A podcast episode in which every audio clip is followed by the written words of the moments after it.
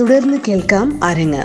പ്രശസ്ത വായ്പാട്ട് കലാകാരിയും സാംസ്കാരിക വകുപ്പിന്റെ വജ്ര ജൂബിലി ഫെലോഷിപ്പ് ജേതാവുമായ അശ്വതി കെ വിയാണ് അതിഥിയായി പങ്കെടുക്കുന്നത്.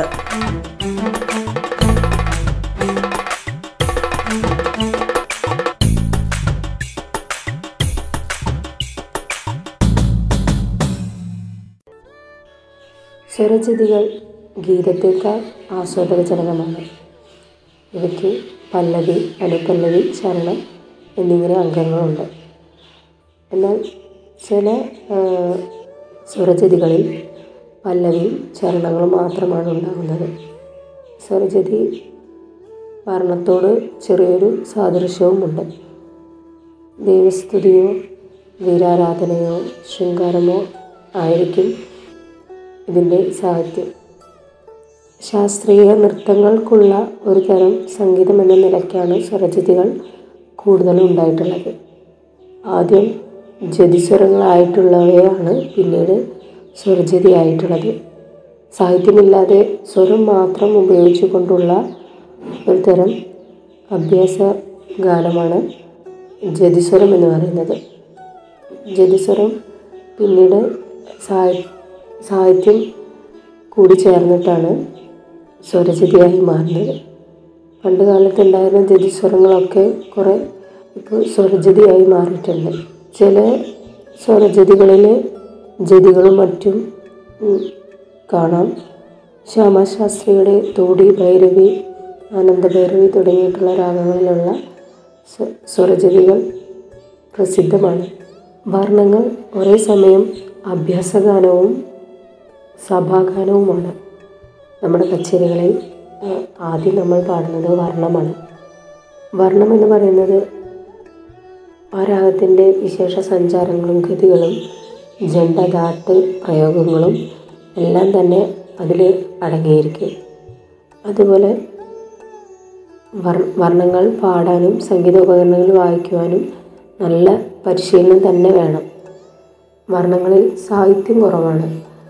അതുകൊണ്ട് തന്നെ വർണങ്ങളുടെ വർണങ്ങളുടെ എണ്ണം കൃതികളെ അപേക്ഷിച്ച് കുറവാണ്. ഭക്തി ശൃംഗാരം എന്നീ രസങ്ങളാണ് കൂടുതലും വർണങ്ങളിൽ അടങ്ങിയിട്ടുള്ളത്. വർണങ്ങളുടെ അംഗങ്ങൾ എന്ന് പറയുന്നത് പല്ലവി അനുപല്ലവി ചിട്ടസ്വരം ചരണം ചരണസ്വരം എന്നിങ്ങനെയാണ്. ഇതിൽ പല്ലവി അനുപല്ലവി ചിട്ടസ്വരം പൂർവാംഗത്തിലും ചരണം ചരണസ്വരങ്ങൾ എന്നിവ ഉത്തരാംഗത്തിലുമാണ്. താനവർണം പദവർണം ധരുവർണം എന്നിങ്ങനെ മൂന്ന് തരമുണ്ട്. താനവർണം എന്ന് പറയുന്നത് പല്ലവി അനുപല്ലവി ചരണം. അതിന് മാത്രമേ സാഹിത്യം ഉണ്ടാവുകയുള്ളൂ. ചരണം ചരണസ്വരങ്ങൾ ചരണസ്വരങ്ങളും ചിട്ടസ്വരങ്ങളും സ്വരങ്ങളായിട്ടാണ് പാടുന്നത്. അതുപോലെ തന്നെ അഭ്യാസഗാനമായത് കൊണ്ട് തന്നെ വർണങ്ങൾ ഒന്നും രണ്ടും കാലത്തിൽ പാ പാടുന്നുണ്ട്. ഒന്നും രണ്ടും കാലത്തിലല്ല തിസ്രത്തിൽ വരെ പാടുന്നുണ്ട്. അഞ്ച് കാലങ്ങളിൽ വരെ വർണങ്ങൾ പാടുന്ന സംഗീതജ്ഞരും ഉണ്ട് താനവർണങ്ങൾ കൂടുതലും പാടുന്നത് ആദ്യ താളത്തിലാണ്. ഇത് പാടുന്ന രീതി എന്ന് പറയുന്നത് പല്ലവി അനുപല്ലവി ചിട്ടസ്വരം ഒന്നാം കാലം പാടിയതിന് ശേഷം വീണ്ടും ഇത് രണ്ടാം കാലത്തിൽ പാടുന്നു. പിന്നീട് ചരണം ചരണസ്വരങ്ങൾ ഒന്നാം കാലത്തിൽ പാടുന്നു. അതിനുശേഷം ചരണം ചരണസ്വരങ്ങളും രണ്ടാം കാലത്തിൽ പാടുന്നു. പിച്ചി മറിയം ആദി എപ്പ വീണ കുപ്പയർ തുടങ്ങിയവരൊക്കെ താനവർണത്തിന് താനവർണ രചയിതാക്കളാണ്. പദവർണങ്ങൾ പദവർണങ്ങൾ എന്ന് പറഞ്ഞാൽ ശാസ്ത്രീയ നൃത്തത്തിന് വേണ്ടിയിട്ട് അതായത് ഭരതനാട്യം പോലുള്ള നൃത്തങ്ങൾക്ക് വേണ്ടിയുള്ള വർണങ്ങളാണ് പദവർണങ്ങൾ കൂടുതലും ഇത് ചൗക്ക കാലത്തിലാണ് ഇത് പാടി വരുന്നത്. ഇതിൽ ഈ വർണത്തിൽ കൂടുതലും സാഹിത്യം ഉണ്ടായിരിക്കും പല്ലവി അനുപല്ലവി ചിട്ടസ്വരം ചരണം ചരണസ്വരം എന്നിവയ്ക്കെല്ലാം സാഹിത്യമുണ്ടായിരിക്കും. സാഹിത്യം എപ്പോഴും ശൃംഗാര രസപ്രധാനമായിരിക്കും ഇരയമ്മൻ തമ്പി വടിവേലു തുടങ്ങിയ രചയിതാക്കൾ മനോഹരങ്ങളായിട്ടുള്ള പദവർണങ്ങൾ രചിച്ചിട്ടുണ്ട്. ധരുവർണം എന്ന് പറയുന്നത് പദവർണവും താനവർണവും കൂടിക്കലർന്ന ഒരു സംഗീത രൂപമാണ് ഇതിലെ സ്വരം സാഹിത്യം എന്നിവയ്ക്ക് പുറമെ ജതികളും മറ്റും അടങ്ങിയിരിക്കും. ഈ വർണങ്ങൾ കൂടുതലും മധ്യമകാലത്തിലാണ് പാടി വരുന്നത് ചില ധരുവർണങ്ങളിൽ മുത്തായി സ്വരങ്ങളിൽ ജതികളും സാഹിത്യങ്ങളും ഇടകലർന്ന് വരുന്നത് കാണാം.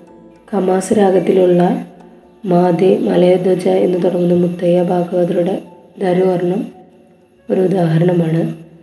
സ്വരങ്ങളും ചൊൽക്കെട്ടുകളും മാത്രം കാണുന്ന ധരുവർണങ്ങളും ഉണ്ട്. ചില ധരുവർണങ്ങളിൽ മുത്തായി സ്വരങ്ങളിലും ചരണങ്ങളിലും സാഹിത്യമുണ്ടാവുകയില്ല. സ്വരങ്ങളും ചൊൽക്കെട്ടുകളും മാത്രമായിരിക്കും. ഭക്തിരസപ്രധാനമായ ഒരു സംഗീത സൃഷ്ടിയാണ് കീർത്തനങ്ങൾ കീർത്തനങ്ങൾ എന്ന് പറയുന്നത്. സംഗീതജ്ഞർ അവരുടെ ഇഷ്ടദേവതയെക്കുറിച്ച് പാടുന്നതിന് പാടുന്നതാണ് ഗീതങ്ങൾ. അതിലെ സാഹിത്യങ്ങൾ കൂടുതലും ദേവസ്തുതിയായിരിക്കും. കീർത്തനങ്ങളിൽ കീർത്തനങ്ങൾ എപ്പോഴും സംഗീതപരമായ രൂപത്തേക്കാൾ കൂടുതൽ പ്രാധാന്യം നൽകുന്നത് സാഹിത്യപരമായ ഉള്ളടക്കത്തിനാണ് അതിന്റെ സാഹിത്യത്തിനാണ് കൂടുതൽ പ്രാധാന്യം നൽകുന്നത്. പുരന്ദരദാസർ ത്യാഗരാജസ്വാമികൾ തുടങ്ങിയ സംഗീതജ്ഞന്മാർ ധാരാളം കീർത്തനങ്ങൾ രചിച്ചിട്ടുണ്ട്. കീർത്തനങ്ങൾ എന്ന് പറയുന്നത് ച കൃതികളേക്കാൾ ലളിതമാണ്. എന്നാൽ പല്ലവി അനുപല്ലവി ചരണം തുടങ്ങിയ രാഗ അംഗങ്ങളാണ് കീർത്തനങ്ങൾക്ക് പല്ലവി അനുപല്ലവി ചരണം എന്നീ അംഗങ്ങളുണ്ട്. ചില കീർത്തനത്തിൽ അനുപല്ലവി ഉണ്ടായിരിക്കില്ല ചരണം ഒന്നിലധികം ചരണങ്ങളുണ്ടാവും സമുഷ്ടി ചരണങ്ങളുണ്ടാവും. അതുപോലെ തന്നെ കീർത്തനങ്ങളിൽ പല്ലവി ഒരു ധാതുവിലും അനുപല്ലവി ചരണം മറ്റൊരു ധാതുവിലും ആയിരിക്കും. ധാതു എന്ന് പറയുന്നത് ആ സംഗീത രൂപത്തെയാണ് ധാതു എന്ന് പറയുന്നത്. അതായത് ആ, ആ കീർത്തനത്തിന്റെ ട്യൂൺ എന്ന് പറയും. കീർത്തനത്തിൽ എപ്പോഴും ലളിതമായ താളങ്ങളാണ് ഉപയോഗിച്ച് വരുന്നത്. ആദി രൂപകം തുടങ്ങിയ താളങ്ങളാണ് കൂടുതലും കീർത്തനങ്ങളിൽ ഉപയോഗിച്ചു വരുന്നത്. ഹംസധ്വനി രാഗത്തിലുള്ള വിനായക അതിനൊരു ഉദാഹരണമാണ്.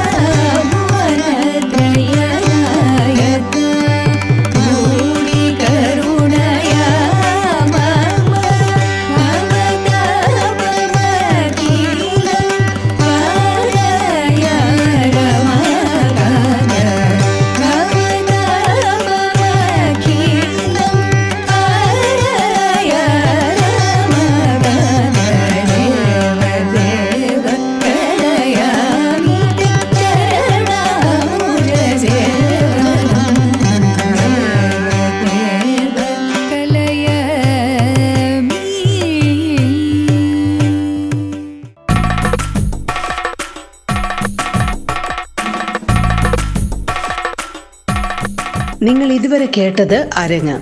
പ്രമുഖ വായ്പാട്ട് കലാകാരിയും സാംസ്കാരിക വകുപ്പിന്റെ വജ്ര ജൂബിലി ഫെലോഷിപ്പ് ജേതാവുമായ അശ്വതി കെ വിയാണ് നമ്മോടൊപ്പം അതിഥിയായി പങ്കെടുത്തത്. അരങ്ങ് പൂർണമാകുന്നു. നമസ്കാരം.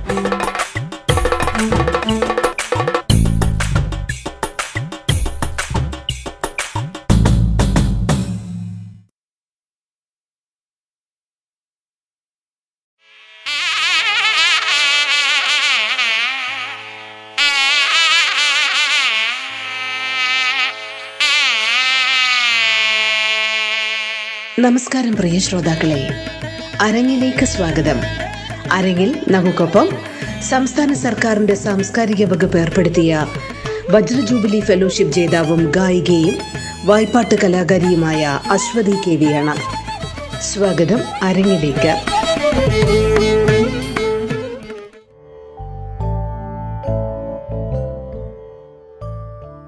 റേഡിയോ കേരളയുടെ എല്ലാ മാന്യശ്രോതാക്കൾക്കും എന്റെ വിനീതമായ നമസ്കാരം. എന്റെ പേര് അശ്വതി കെ വി. തൃശ്ശൂർ ജില്ലയിലെ കടവല്ലൂരാണ് എന്റെ സ്വദേശം. നയരാഗങ്ങൾ അഥവാ രക്തിരാഗങ്ങൾ വിളംബകാലത്തിൽ പാടുമ്പോൾ കൂടുതൽ ശോഭിക്കുന്ന രാഗങ്ങളാണ് നയരാഗങ്ങൾ അഥവാ രക്തിരാഗങ്ങൾ. തോടി കല്യാണി തുടങ്ങിയ രാഗങ്ങളാണ് നയരാഗങ്ങൾ. ദേശീയ രാഗങ്ങൾ എന്ന് പറയുന്നത് ഉത്തരേന്ത്യയിൽ നിന്ന് വന്ന് ദക്ഷിണേന്ത്യൻ ദക്ഷിണേന്ത്യയിൽ വന്ന് പ്രചാരം സിദ്ധിച്ച രാഗങ്ങളാണ് ദേശീയ രാഗങ്ങൾ. അതിനുദാഹരണമാണ് കാപ്പി ബിഹാഗ് കല്യാണി പീലു തുടങ്ങിയ രാഗങ്ങൾ. മറ്റേത് സംഗീത ശാഖയിലും കാണാത്തത്ര താളവൈവിധ്യങ്ങളാണ് നമ്മുടെ കർണാടക സംഗീതത്തിനുള്ളത്. ഏഴ് സപ്ത താളങ്ങളാണുള്ളത്. അടിസ്ഥാന താളങ്ങൾ. ധ്രുവം മഡ്യം രൂപകം ജമ്പം ത്രിപുട അട ഏക എന്നിങ്ങനെയാണ് ആ ഏഴ് താളങ്ങൾ. താളം എന്ന് പറയുന്നത് ഒരു ഗാനത്തിന്റെ ഗതിയെ കൃത്യമായി നിയന്ത്രിക്കുന്ന ഒരു ഘടകമാണ് താളം എന്ന് പറയുന്നത്. ശ്രുതിയമ്മ ലയം അച്ഛൻ എന്നാണ് കർണാടക സംഗീതത്തിൽ കൽപ്പിച്ചിരിക്കുന്നത്. താളത്തിന്റെ അംഗങ്ങൾ എന്ന് പറയുന്നത് അനുദ്രുതം. ഒരടി മാത്രം വരുന്നത്. അതിന് ഒരക്ഷരകാലം വരും. ദ്രുതം ദ്രുതം ഒരടിയും വീച്ചും വരും. രണ്ടക്ഷരകാലം. ലഘു എന്ന് പറയുന്നത് അടിച്ചു വിരലെണ്ണുന്നതിനെയാണ് ലഘു എന്ന് പറയുന്നത്. പിന്നെ ഗുരു പ്ലുതം കാകപാദം. ഇതിൽ ഗുരു പ്ലുതം കാകപാദം എന്നിവ ഒന്നും ഇപ്പോൾ പ്രയോഗത്തിലില്ല. ഇതിൽ ലഘു എന്ന അംഗത്തിന് അഞ്ച് ജാതികളുണ്ട്. തിസ്രം ചതുരസ്രം ഖണ്ഡം മിശ്രം സങ്കീർണം എന്നിങ്ങനെയാണ് ആ അഞ്ച് ജാതികൾ. തിസ്രം എന്ന് പറയുന്നത് മൂന്നും ചതുരശ്രം എന്ന് പറയുന്നത് നാലും ഖണ്ഡം എന്ന് പറയുന്നത് അഞ്ചും മിശ്രം എന്ന് പറയുന്നത് ഏഴും സങ്കീർണം എന്ന് പറയുന്നത് ഒൻപതുമാണ്. അങ്ങനെ മൊത്തം മുപ്പത്തഞ്ച് താളങ്ങളാണ് നമുക്കുള്ളത്.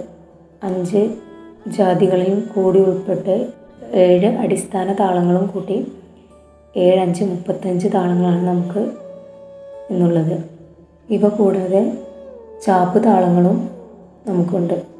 ചാപ്പ് താളങ്ങൾ എന്ന് പറയുന്നത് അടികൾ മാത്രം വരുന്ന രാ താളങ്ങളാണ് ചാപ്പ് താളങ്ങൾ എന്ന് പറയുന്നത്. ഖണ്ഡചാപ്പ് മിശ്ര ചാപ്പ് സങ്കീർണ ചാപ്പ് അങ്ങനെ ചാപ്പ് താളങ്ങളും ഉണ്ട്. നമ്മുടെ സംഗീതത്തിന്റെ പിതാമഹൻ എന്നറിയപ്പെടുന്നത് പുരന്ദരദാസർ എന്ന സംഗീതജ്ഞനാണ്. അദ്ദേഹമാണ് നമ്മുടെ തുടക്കക്കാർക്ക് അടിസ്ഥാന രാഗമായി മായാമാളവ് ഗൗള എന്ന രാഗം എടുത്തതും അതുപോലെ തന്നെ വരിശകൾ സരളി വരിശകൾ ജണ്ടവരിശകൾ അലങ്കാരം എന്നിങ്ങനെ ഒരു പഠനക്രമം കൊണ്ടുവന്നതും അദ്ദേഹമാണ്. അതുകൊണ്ട് തന്നെ അദ്ദേഹത്തെ സംഗീതത്തിന്റെ പിതാമഹൻ എന്നാണ് അറിയപ്പെടുന്നത്. കൂടാതെ അദ്ദേഹം ഒരുപാട് കൃതികളും കീർത്തനങ്ങളും രചിച്ചിട്ടുണ്ട്. കൂടാതെ അദ്ദേഹമാണ് കച്ചേരികളിൽ കൂടാതെ സംഗീത കച്ചേരികളിൽ കീർത്തനാലാപന രീതി ആരംഭിച്ചതും അദ്ദേഹം തന്നെയാണ്. അതുകൊണ്ട് തന്നെ അദ്ദേഹത്തെ നമ്മുടെ കർണാടക സംഗീത പിതാമഹൻ എന്നാണ് അറിയപ്പെടുന്നത്.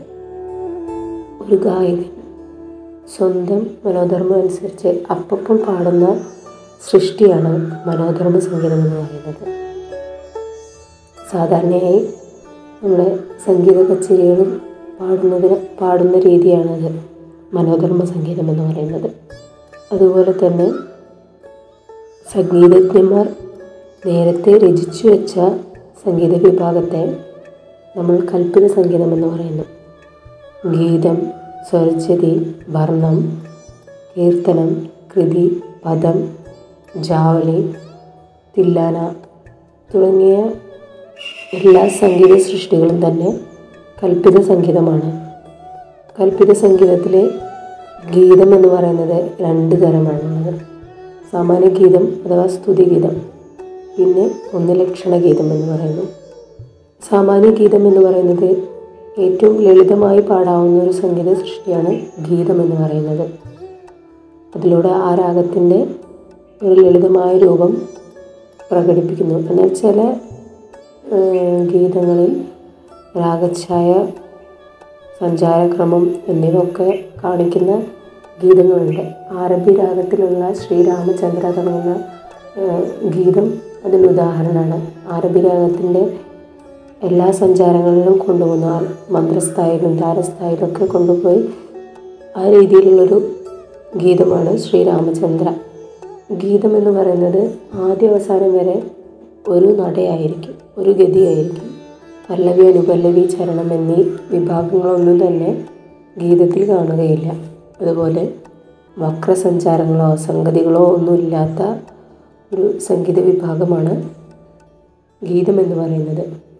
ഗീതങ്ങളിൽ പൊതുവെ ദേവസ്തുതിയായിരിക്കും ഗീതങ്ങൾ ഒന്നും രണ്ടും കാലങ്ങളിൽ അനായാസം പാടാൻ കഴിയുന്ന വിധത്തിലാണ് ഗീതങ്ങൾ ചിട്ടപ്പെടുത്തിയിട്ടുള്ളത്.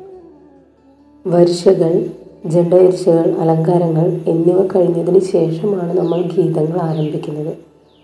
കൂടുതൽ ലളിതമായ താളങ്ങളിലാണ് ഗീതങ്ങൾ സൃഷ്ടിച്ചിട്ടുള്ളത്. ആദി രൂപകം തുടങ്ങിയ താളങ്ങളിലാണ്. എന്നാൽ മിശ്ര ചാപ്പിലുള്ള ഗീതങ്ങളും ഉണ്ട്. മലഹരി രാഗത്തിലുള്ള ശ്രീഗണനാഥ മോഹന രാഗത്തിലുള്ള വരവീണ എന്നിവ ഗീതങ്ങൾക്ക് ഉദാഹരണമാണ്. ഏറ്റവും കൂടുതൽ ഗീതങ്ങൾ രചിച്ചിട്ടുള്ളത് ശ്രീ പുരന്ദരദാസറാണ്.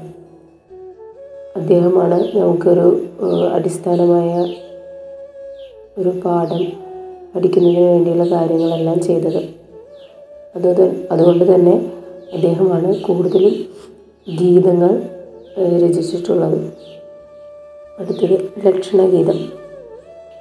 ലക്ഷണഗീതത്തിലെ ദൈവസ്തുതികൾക്ക് പകരം സാഹിത്യത്തിന്റെ സാഹിത്യത്തിന്റെ ഉള്ളടക്കം എന്ന് പറയുന്നത് എപ്പോഴും ഏത് രാഗത്തിലാണോ ആ ഗീതം പാടുന്നത് ആ രാഗത്തിന്റെ ലക്ഷണമാണ് അതിന്റെ സാഹിത്യമായിട്ട് വരുന്നത്.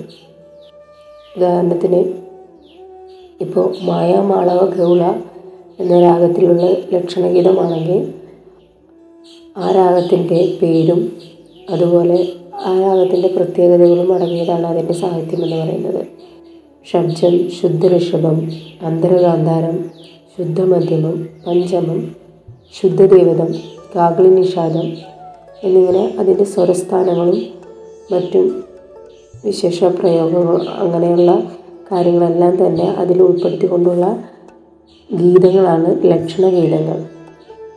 ആ രാഗം ഉപാംഗരാഗമാണോ ഭാഷാംഗരാഗമാണോ അതിനെക്കുറിച്ചുള്ള എല്ലാ വിവരങ്ങളും ഈ ലക്ഷണഗീതത്തിൽ ഒരു ലക്ഷണഗീതം കണ്ടാൽ അതിലൂടെ നമുക്ക് ആ രാഗത്തിന്റെ പൂർണമായിട്ടുള്ളൊരു ലക്ഷണം പഠിക്കാൻ നമുക്ക് സാധിക്കും.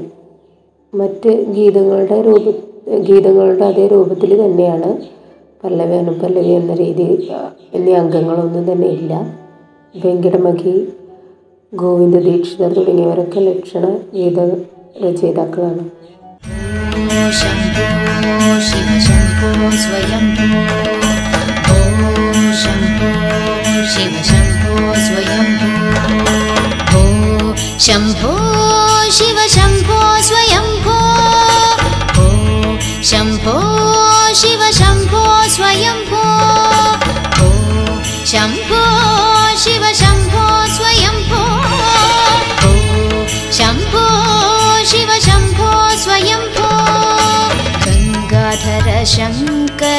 करुणाकर। मामक भवसागर तारका। गङ्गाधर शङ्कर करुणाकर। मामक भवसागर तारका। ॐ शम्भो शिव शम्भो स्वयम्भो ॐ शम्भो शिव शम्भो स्वयम्भो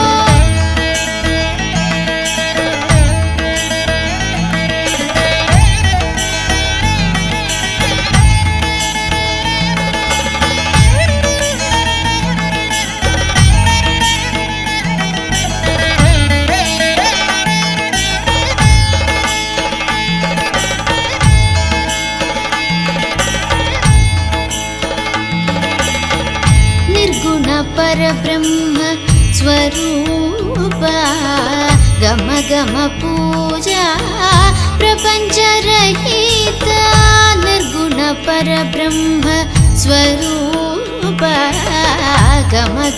पूजा प्रपञ्चरहिता रत निज गुघनिहित निगन